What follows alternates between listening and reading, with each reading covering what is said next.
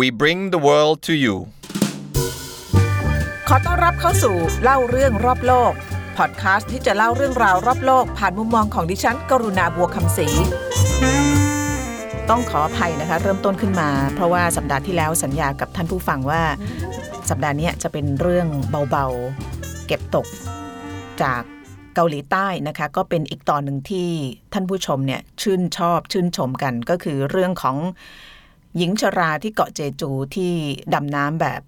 ฟรีดิวิ่งนะคะ ก็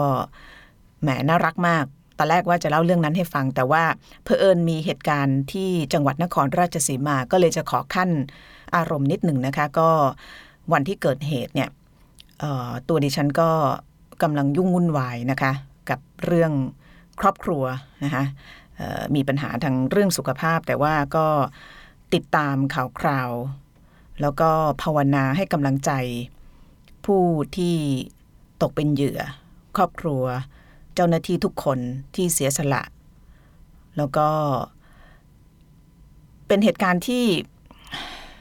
ไม่รู้จะใช้คำไหนอธิบายนะคะแล้วก็หลายคนก็พูดว่าไม่คิดว่าจะเกิดขึ้นในประเทศไทย จริง ๆ แล้วก็เป็นแค่ยอดภูเขาน้ำแข็งนะคะเพราะว่าในสังคมที่เต็มไปด้วย อะไรต่างๆ ที่รอวันปะทุเนี่ย มันก็อาจจะมีเรื่องที่เราไม่คิดว่าจะเกิดมันก็เกิดขึ้นได้นะคะ สัปดาห์นี้ก็เลยจะเล่าเรื่องที่เราเคยไปทำนะคะ รายการรอบโลกเนี่ยเคยไปทำที่สหรัฐอเมริกา ก็คือเรื่องของปืนแล้วก็วัฒนธรรม จริง ๆคำว่าวัฒนธรรมเนี่ยมันออกเป็นแง่ positive มากกว่านะคะแต่ว่าที่นั่นเขาก็เรียกว่าเป็นการ culture นะคะวัฒนธรรมปืน ซึ่งก็ส่วนใหญ่นะคะคนที่ดูข่าวนครราชสีมาก็พูดกันนะคะว่า เห็นแต่ที่อเมริกาไม่คิดว่าจะเกิดขึ้นที่ประเทศไทยนะคะ ที่อเมริกาทำไมถึงมีเหตุกราดยิงเยอะนะคะจริงๆแล้วคอนเท็กซ์ทางด้านสังคมก็ต่างจากบ้านเราอยู่พอสมควร แต่ว่าเอาเป็นว่าถือโอกาสนี้ในการเรียนรู้บทเรียนจากต่างประเทศ แล้วก็จะเล่ายาวไปถึงที่นิวซีแลนด์นะคะ ซึ่งก็มีเหตุการณ์กราดยิงเหมือนกัน แล้วก็วิธีการจัดการของผู้นำแล้วก็สังคมเขาเนี่ยน่าสนใจอย่างยิ่งสหรัฐเนี่ยยังไม่ถือเป็นประเทศที่ประสบความสำเร็จในเรื่องของการควบคุมความรุนแรงจากปืนสักเท่าไหร่นะคะจริงๆแล้วสหรัฐเนี่ยเป็นประเทศที่ เกิดเหตุกราดยิงโดยสัดส่วนประชากรที่เสียชีวิตเนี่ยมากที่สุดในโลกนะคะ ถ้าเกิดไม่นับประเทศที่อยู่ในภาวะสงครามเนี่ยสหรัฐเป็นประเทศที่มีเหตุรุนแรงจากปืนมากเป็นดับต้นๆของโลก ปีปีหนึ่งเนี่ยจะมีสถิติผู้เสียชีวิตจากอาวุธปืนปีละประมาณ 30,000 คนนะคะมากกว่าการเสียชีวิตจากภัยก่อการร้ายแล้วก็ยาเสพติดรวมกันนะคะการที่เหตุ กราดยิงที่เราจะเรียกว่าโศกนาฏกรรมเกิดขึ้นบ่อยและถี่เนี่ยมันก็สะท้อนถึงปัญหาในสังคมนั้นนะคะจำได้ว่าที่ใหญ่แล้วก็สะเทือนขวัญที่สุดครั้งหนึ่งก็คือเมื่อปี 2560 ก็ 2 ปีกว่าๆที่แล้วนะคะ มีมือปืนเนี่ยเนียนไม่เอ่ยชื่อนะคะจะยึดนโยบาย nameless ก็คือไม่ ไม่ให้อะไรทั้งสิ้นกับคนที่ต้องการความสนใจนะคะมีมือปืนคนหนึ่งใช้ปืนยิงผู้คนในงานคอนเสิร์ตกลางแจ้งในลาสเวกัสนะคะก็ใช้ปืนที่ทำการดัดแปลงขนมา 23 กระบอกนะคะแล้วก็ทำการยิงจากชั้น 23 ของโรงแรม คนกำลังดูคอนเสิร์ตอยู่ด้วยความสนุกสนานนะคะ ก็ต้องตกอกตกใจวิ่งหนีเอาชีวิตกันนะคะ มีผู้ได้รับบาดเจ็บ มากกว่า 500 ราย เสียชีวิต 59 รายนะคะ ถือเป็นเหตุสะเทือนขวัญที่หลายคนยังคงจำได้นะคะ จริงๆแล้วคนที่ก่อเหตุเนี่ยถ้าเล่าให้ฟังนิดหนึ่งก็คือ ไม่เคยมีประวัติก่อนยากรรมมาก่อนนะคะแล้วก็เป็นคนมีฐานะ มีใบอนุญาตการครอบครองปืนด้วยนะคะซึ่งประเด็นนี้ที่เล่าให้ฟังเนี่ยเพราะว่า เป็นอีกครั้งที่กฎหมายครอบครองปืนของสหรัฐอเมริกาถูกตั้งคำถามนะคะสหรัฐเนี่ยต้องถือว่าเป็นประเทศที่อนุญาตให้มีการครอบครองปืนโดยถูกกฎหมายได้ แล้วก็เชื่อไหมคะว่า คนสหรัฐเนี่ยมีปืนแบบถูกกฎหมายนะคะอยู่ประมาณ 300 ล้านกระบอก นั่นแปลว่าอะไร ประชากรสหรัฐ 200 กว่าล้านนะคะแปลว่าในร้อยคนเนี่ยมีคนมีปืนอยู่ 90 กว่าคน คือแทบทุกคนมีปืนนะคะซึ่งสูงมากเมื่อเทียบกับประเทศพัฒนาแล้วอย่างแคนาดานะคะซึ่งเขาทำการสำรวจเมื่อ 2 ปีที่แล้วเนี่ยเฉลี่ยร้อยคนมีปืน 30 คน ส่วนที่อังกฤษหรือว่าสหราชอาณาจักรเนี่ยร้อยคนมีปืน 6 คนนะคะคำถามก็คือว่าทำไมเนี่ยสหรัฐจึงมีคนครอบครองปืนเยอะนะคะทำไมถึงให้มีการครอบครองปืนได้ ทั้งๆทที่เหตุการาดยิงเนี่ยเกิดขึ้นรายต้องบอกว่าเป็นรายเดือนนะคะรายเดือนเล็กบ้างใหญ่บ้าง แล้วแต่ละปีเนี่ยก็จะมีเหตุใหญ่ๆเกิดขึ้นนะคะทำไมคนสหรัฐจึงหมกมุ่นกับเรื่องปืน จนถูกมองว่าเป็นสังคมที่เรียกว่าการ culture นะคะย้อนไปนิดหนึ่งสหรัฐเนี่ยสมัยที่เเริ่มต้นสร้างประเทศเนี่ยนะก็หลายร้อยปีมาแล้ว ดินแดนก็กว้างใหญ่ไพศาลนะคะอพยพมาจากอังกฤษ ธรรมชาติอุดมสมบูรณ์นะคะแต่ว่าก็ทุรกันดาร รกร้างนะคะทำให้ปืนเนี่ยกลายเป็นส่วนหนึ่งของชีวิตและวัฒนธรรมของคนบริกัน มาตั้งแต่สมัยบุกเบิกอเมริกานะคะแต่ว่าหลังจากที่มีการเป็นเอกราชนะคะปฏิวัติได้สำเร็จปี 1776 เนี่ยได้เป็นอิสระจากอังกฤษเนี่ย ปรากฏว่าสหรัฐก็ไม่ทิ้งรากวัฒนธรรมของการมีปืนเพื่อที่จะเรียกว่าบุกเบิกถิ่นฐานนะคะมีการร่างบทบัญญัติมาตราสองขึ้นมานะคะไปอเมริกาเนี่ยเวลาพูดถึงเรื่องปืนเนี่ยเราจะได้ยินคำนี้ Second Amendment นะคะก็คือบทบัญญัติมาตราสองนะคะซึ่งบัญญัติไว้ในรัฐธรรมนูญนะคะบอกว่าคนอเมริกันสามารถ มีปืนได้เพื่อป้องกันตนเองและป้องกันการรุกรานจากชาติอื่น คือมันมีรากมาจากการที่คนอเมริกันเนี่ยต้องต่อสู้เพื่อดินแดนนะคะสาระสำคัญของบทบัญญัติ มาตราสองหรือว่า Second Amendment เนี่ยก็คือว่าประชาชนทั่วไปที่ไม่มีอาการผิดปกติทางจิต ไม่มีประวัติอาชญากรรม แล้วก็อายุ 18 ปีสามารถเป็นเจ้าของปืนได้นะคะถ้าเกิดผ่านการตรวจสอบประวัติ แล้วก็ลงทะเบียนให้ถูกต้องตามกฎหมาย แล้วบทบัญญัตินี้ก็ถูกใช้มาจนถึงปัจจุบันนะคะเรียนไปที่อเมริกาเมื่อ 2 ปีที่แล้วเนี่ยไปทำเรื่องนี้นะคะเรื่องการ culture โดยเฉพาะแล้วก็เข้าใจมากขึ้นนะคะหลังจากไปคุยกับคนกลุ่มที่เรียกว่ากลุ่มโปรกัน ก็คือกลุ่มที่สนับสนุนให้มีการถือปืนได้ กับกลุ่มแอนตี้กันก็คือกลุ่มที่เรียกร้องว่ายุติเถอะไอ้กฎหมายที่ให้ถือปืนได้เนี่ยหรือว่ามีใบอนุญาตแบบแบบแบบมีช่องโหว่ช่องว่างแบบนี้นะคะเพราะฉะนั้นที่เล่าเรื่องเซกันอเมนเมนให้ฟังจนมาถึงการที่สหรัฐต้องมาบุกเบิก ดินแดนลกร้าง แล้วก็มีการต่อสู้เพื่อแผ่นดินจนกระทั่งเป็นอิสระเนี่ยเพราะนั้นทำให้คนบริการเนี่ยผูกพันกับความเชื่อเรื่องเสรีภาพ ซึ่งไปผูกโยงกับเรื่องปืน ก็คือสิทธิครอบครองปืนนะคะเพราะฉะนั้นตอนที่ดิฉันไปที่อเมริกาเนี่ยเลือกไปที่รัฐโอไฮโอนะคะคือแถวแถวคนที่เป็น pro gun เนี่ยส่วนใหญ่จะอยู่ Midwest ก็คือ ไข่แดงใจกลางอเมริกันนะคะส่วนรอบๆขอบนอกเนี่ยที่เป็นพวก coast ทั้งหลาย หรือว่าชายฝั่งทั้งหลาย ไม่ว่าจะเป็น West Coast หรือ East Coast นิวยอร์กแคลิฟอร์เนียส่วนใหญ่จะเป็นคนที่ไม่เห็นด้วยกับกฎหมายครอบครองอาวุธปืนนะคะแล้วก็เราจะเห็นลักษณะของการเมืองที่แฝงอยู่นั้นด้วย ก็คือถ้าเป็น Midwest เนี่ยส่วนใหญ่ก็เป็นรีพับลิกันนะคะถ้าเป็นขอบขอบเนี่ยอยู่ตามชายฝั่งเนี่ยก็จะเป็นเดโมแครตนะคะซึ่งมันจะบำผูกโยงกับเรื่องการเมืองนะคะตอนไปโอไฮโอเนี่ยเราก็พยายามที่จะ ไปดูนะคะวิถีอเมริกันว่าทำไมทำไมถึงถือปืนกันนะเนี่ยไปเจอคนหนึ่งเป็นเจ้าของร้านเฟอร์นิเจอร์นะคะชื่อชื่อโจถ้าจำไม่ผิดนะคะเป็นเจ้าของร้านเฟอร์นิเจอร์ แล้วก็ติดต่อสัมภาษณ์ไป นัดหมายวันที่มาเนี่ยก็นัดไปที่เขาเรียกเป็นสนามยิงปืน โอ้คือแบบคนไปยิงปืนกันเยอะมากเลยนะคะแต่โจนี่ก็หอบเอาปืนที่มีอยู่ทั้งหมดเนี่ยนะคะประมาณ 30-40 กระบอก คือนึกออกไหมเป็นเจ้าของร้านเฟอร์นิเจอร์มีความจำเป็นอะไรที่ต้องมีปืนถึง 30 40กับแต่ว่าที่มันน่าสนใจก็คือว่า มันมีช่องโหว่ของกฎหมายนะคะอย่างเช่นปืนที่แบบยิง แล้วก็ออกมาได้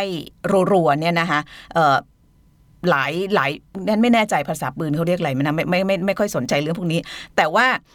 อันนั้นเนี่ยถ้าเกิดจะมีมีไม่ได้ เพราะนั้นมันมีการดัดแปลงนะคะไปซื้อปืนแบบปกติมานะคะซึ่งได้รับอนุญาตให้ขายได้นะะแล้วก็ซื้อได้ แล้วก็เอามาใส่แม็กใส่ไอ้ตัวรัวๆ เพื่อที่จะให้เป็นปืนที่แบบยิงได้แบบอัตโนมัติเนี่ยซึ่งเป็นปืนชนิดเดียวกับที่คนที่ก่อเหตุ ที่ลาสเวกัสเมื่อ 2 ปีที่แล้วใช้นะคะคือตาโจเนี่ยก็อธิบายกับเรานะคะแล้วก็ใช้เหตุผลเรื่องของ Second Amendment แกก็บอกว่า นี่มันเป็นสิทธิเสรีภาพของคนอเมริกัน แล้วก็จะไม่มีใครพรากจากเขาไปได้นะคะเขาเชื่อว่าการมีปืนเนี่ยคือการป้องกันตัวเองนะคะแล้วก็เป็นสิทธิตามรัฐธรรมนูญนะคะซึ่งเออเราก็เราก็โอเค อันนี้คือฝั่งฝั่งโปรปืนนะคะฝั่งโปรปืนในส่วนของฝั่งแอนตี้ปืนเนี่ย หรือว่าคนที่ไม่เห็นด้วยกับการให้พกพาอาวุธปืนเนี่ยเราก็ไปพูดคุยด้วยนะคะเป็นกลุ่มของแม่ๆที่เสียลูกนะคะจากการประทะกันนะคะของกลุ่มแก๊งหรือว่าโดนลูกหลง หรือว่าโดนจากตำรวจอะไรก็ตามเนี่ยนะคะในส่วนของการซื้อปืนเนี่ยเราคุยกับคนที่ที่ pro gun เนี่ยเขาบอกว่าการซื้อปืนเนี่ยไม่ใช่เรื่องยากนะคะแล้วก็ราคาไม่แพงด้วย ปืนบางชนิดเนี่ยแล้วก็หลายชนิดด้วยเนี่ยมีวางขายตามร้านค้าหรือว่าซูเปอร์มาร์เก็ตเชื่อไหมคะดิฉันพยายามไปติดต่อ ไม่ไม่เอ่ยชื่อแล้วกันนะคะเป็นซูเปอร์มาร์เก็ตใหญ่เลย ก็มีขายเสื้อผ้า มีขายผลไม้มีขายอาหารอีกมุมหนึ่งขายปืนนะคะคือถ้าไปแถบ Midwest เนี่ยจะมีลักษณะแบบนี้เยอะมาก แล้วก็ร้านขายปืนเยอะจริง ๆ นะคะ เพราะฉะนั้นค่านิยมของคนอเมริกันที่มีปืนไว้ป้องกันตัวเอง จะเล่นกีฬา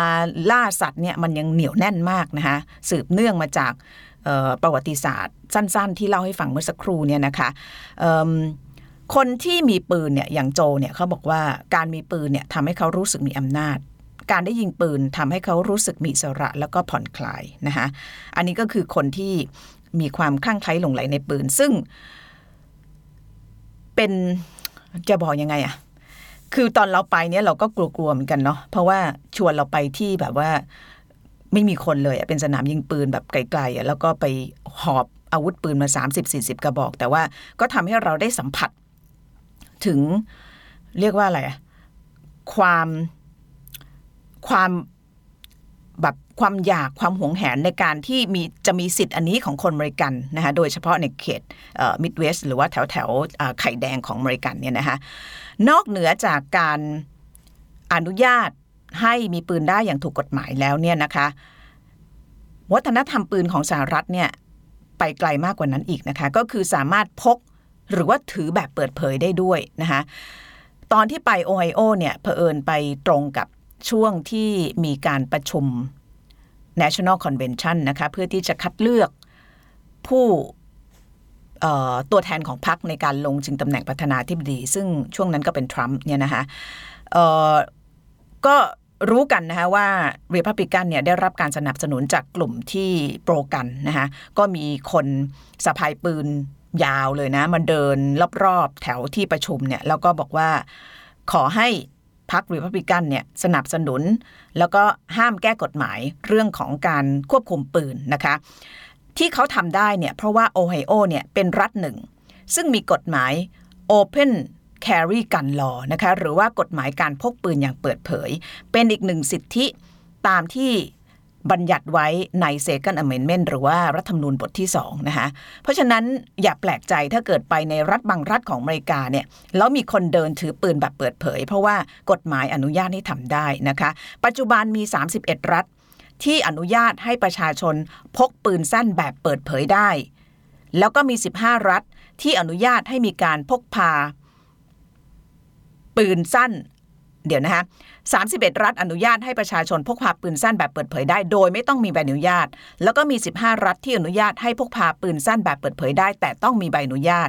มีแค่ 5 รัฐเท่านั้นนะคะก็คือแคลิฟอร์เนีย ฟลอริดา อิลลินอยส์ นิวยอร์ก แล้วก็เซาท์แคโรไลนารวมถึงวอชิงตันดีซีนะคะ ที่ห้ามพกปืนอย่างเปิดเผยในที่สาธารณะนะคะ ส่วนที่เราไปเห็นเนี่ยคือที่โอไฮโอเนี่ยเป็นหนึ่งใน 44 รัฐ ที่อนุญาตให้สามารถถือปืนยาวอย่างเปิดเผยได้ในที่สาธารณะ คือแบบตอนที่เห็นเนี่ยคืออ้าปากค้างเลยบอกว่า เฮ้ย อย่างนี้ได้ด้วยเหรอนะคะแต่ว่าไอ้กลุ่มที่เขาสนับสนุนการพกปืนเขาก็ระบุว่าจริง ๆ แล้วเนี่ยมันไม่ต่างกันหรอก เพราะว่าการพกปืนแบบแอบไว้ในใต้เสื้อผ้ากับพกแบบสาธารณะเนี่ยเปิดเผยเนี่ยเขารู้สึกว่าการพกแบบเปิดเผยเนี่ยมันปลอดภัยมากกว่าเพราะคนเห็นเลยว่าฉันถือปืนนะคะ มันไม่เหมือนกับคนที่แอบแอบๆนะคะซึ่งก็เป็นดีเบตที่มันมีการถกเถียงกันนะคะแต่ว่าส่วนตัวแล้วเนี่ยจุดยืนดิฉันคือไม่เห็นด้วยกับเรื่องของการพกพาอาวุธปืนนะคะเพราะว่ามันมันไม่มีความจำเป็นนะคะมันไม่มีความจำเป็นเลย แล้วก็ วัฒนธรรม หรือว่าประเทศที่มีปืนเยอะๆเนี่ย ถ้าเราไปดูสถิติเนี่ย มันจะมีแนวโน้มของการเกิดเหตุ แล้วก็คนเสียชีวิต ความสูญเสียจากปืนมากนะคะอย่างในสหรัฐเนี่ยเหตุรุนแรงจากปืนเนี่ยเกิดขึ้นทุกที่ทั้งในบ้านในรถบนถนนสถานบันเทิงวัดโบสถ์โรงเรียนก็บ่อยนะคะโรงเรียนนี่เกิดบ่อยมากแล้วก็สลดใจทุกครั้งเลยนะคะที่เราไปคุยฝั่งแอนตี้กันเนี่ยนะคะก็คือกลุ่มผู้ก่อตั้ง Mother of Victim นะคะก็คือแม่ของบรรดาเหยื่อนะคะเขาก็ออกมาประท้วงกันทุกปีนะโดยเฉพาะช่วงใกล้เลือกตั้งเนี่ยเขาก็จะออกมา คนที่สูญเสียลูก สูญเสียสามีสูญเสียอะไรก็ตามเนี่ยเขาจะออกมาแล้วบอกว่าหยุดได้แล้ววัฒนวัฒนธรรมแบบนี้ มันไม่ใช่วัฒนธรรมที่เราควรจะมีต่อไปนะคะมันมันอันตรายเกินไปนะคะเพราะว่ามันมีจุดอ่อนเหมือนกันนะคะเพราะว่าถึงแม้ว่ามันจะเป็นสิทธิเสรีภาพเนี่ยแต่จากที่เราคุยกับคนที่ก่อตั้งกลุ่ม Mother Victim เนี่ยเขาบอกว่า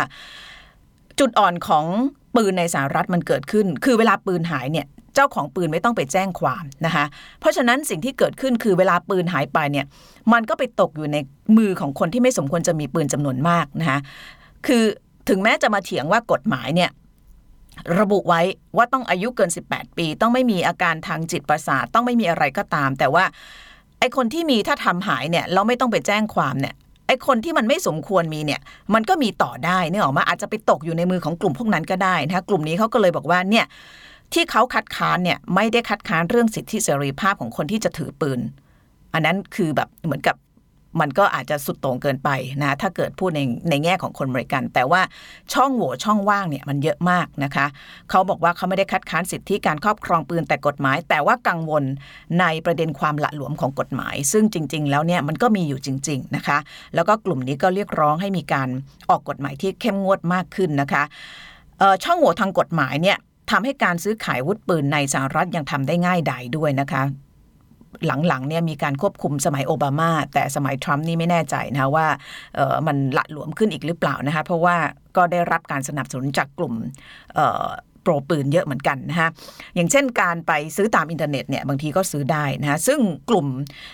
ที่ anti gun เนี่ยเขาบอกว่ามัน มันทำให้ปืนเนี่ยตกอยู่ใน wrong hand นะคะหรือว่าคนที่มันไม่สมควรจะมีเนี่ยแล้วก็มากราดยิงชาวบ้านนะคะอันนี้ก็คือเรียกว่าดีเบตนะคะแล้วก็เหตุผลที่สองฝ่ายเนี่ยพยายามจะเอามาหักล้างกันนะคะแต่ว่ากฎหมายควบคุมปืนในสหรัฐเนี่ยถึงแม้จะมีการดีเบตการถกเถียงการอะไรมาแล้วก็ทุกครั้งในการเลือกตั้งเนี่ยก็จะเป็นประเด็นนะคะแล้วก็จะมีเหตุยิงมีเหตุโศกนาฏกรรมเกิดขึ้นมากมายนะคะแต่ว่า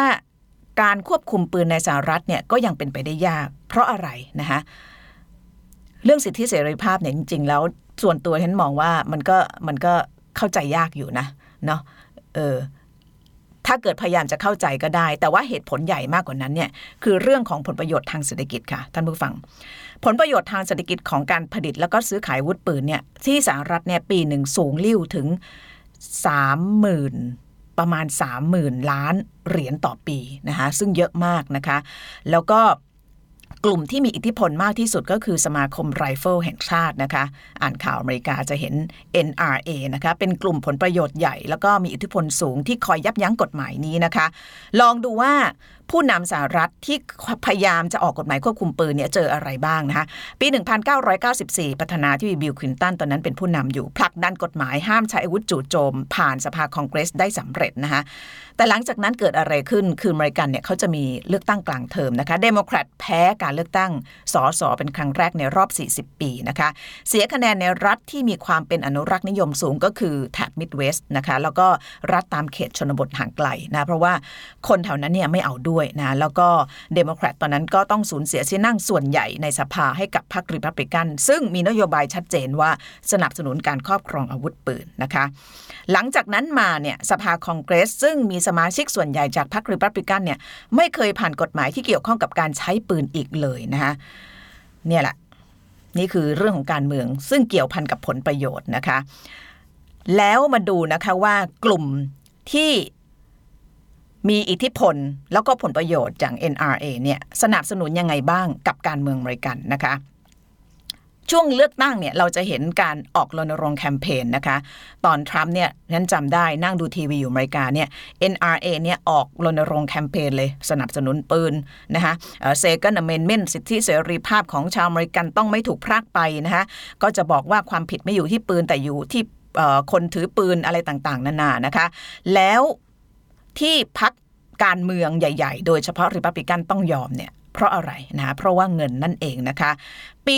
2012 มิดรอมนี่ในฐานะผู้เข้าชิงตำแหน่งประธานาธิบดีอย่างไม่เป็นทางการจากริพับลิกันเนี่ยได้เงินสนับสนุนจากกลุ่ม สนับสนุนการครอบครองปืนเนี่ยประมาณ 126,400 ดอลลาร์สหรัฐ โอบามาได้เท่าไหร่คะ 2,300 ดอลลาร์สหรัฐ เพราะโอบามาประกาศชัดเจนว่าจะควบคุมปืนนะคะ เช่นเดียวกันกับปี 2008ก่อนหน้านั้นนะคะเลือกตั้งประธานาธิบดีก่อนหน้านั้น จอห์นแมคเคนวุฒิสมาชิกจากรีพับลิกัน ได้สนับสนุนเงินนะคะจากกลุ่ม pro ปืนเนี่ย 483,171 ดอลลาร์สหรัฐนี่เอามาจากเว็บไซต์เลยนะคะ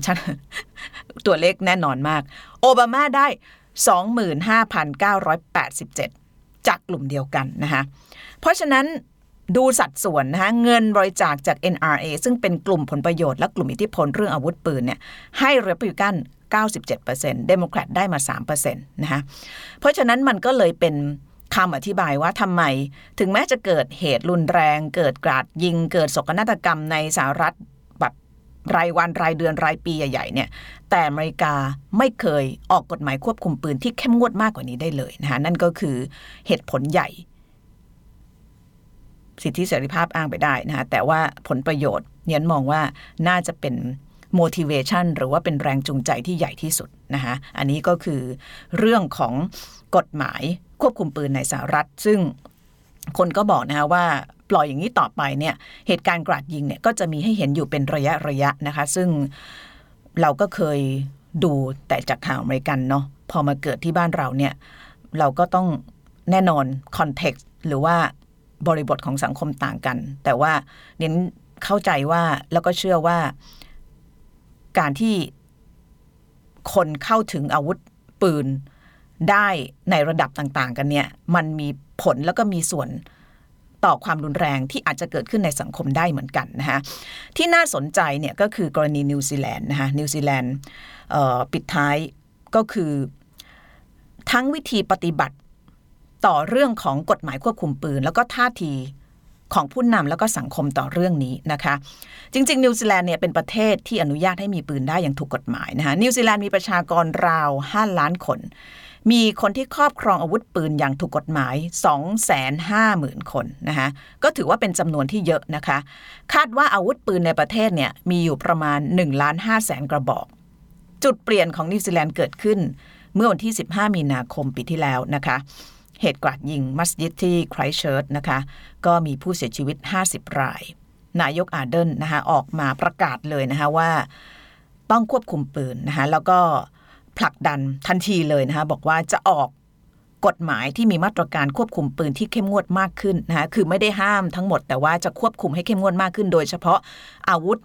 ที่อาจจะนำไปถูกดัดแปลง แล้วก็เป็นอาวุธที่สังหารร้ายแรงเนี่ยจะต้องควบคุมอย่างเข้มงวดนะคะ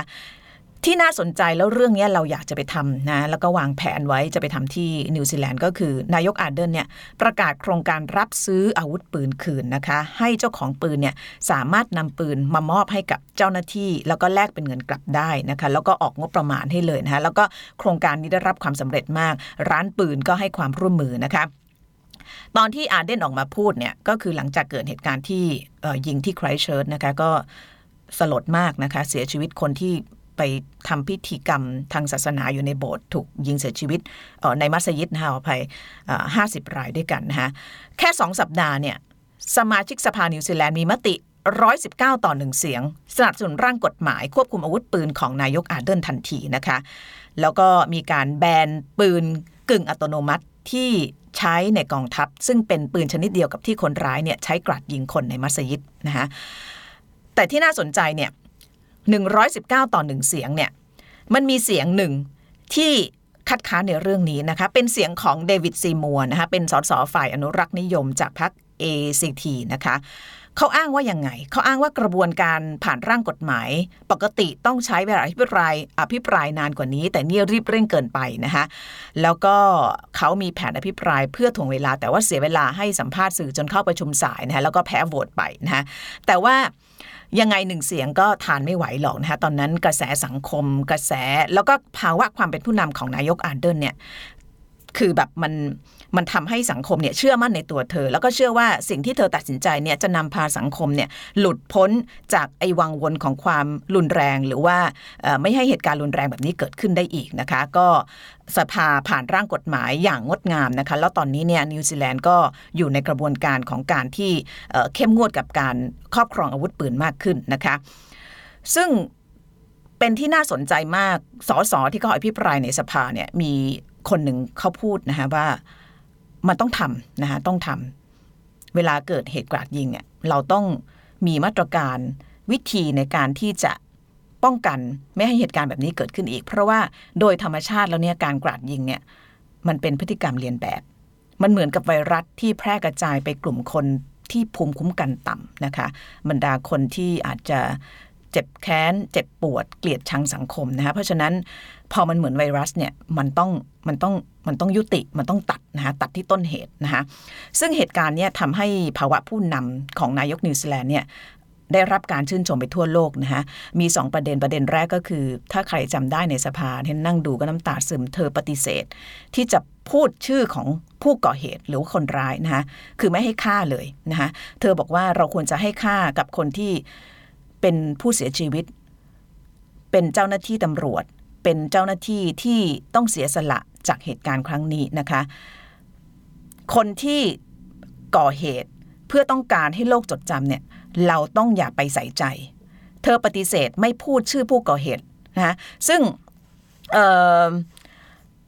จริงๆ แล้วการตั้งใจไม่เอ่ยชื่อ ผู้ก่อเหตุหรือว่าคนร้ายเนี่ย ไม่ได้แปลว่าเธออยากจะปกป้องผู้กระทำผิดนะคะก็มีการอธิบายกัน แต่ว่าในความหมายของเธอเนี่ยมันคือการแสดงเชิงสัญลักษณ์ ถึงการไม่เห็นด้วยกับการกราดยิงนะคะอีกอันหนึ่งที่ฉันจำได้แล้วก็ประทับใจกับท่าทีแล้วก็ความเขาเรียกมีเอมพัตตีนะคะความเอหวนใจของนายกอาเดนก็คือ ผู้เสียชีวิต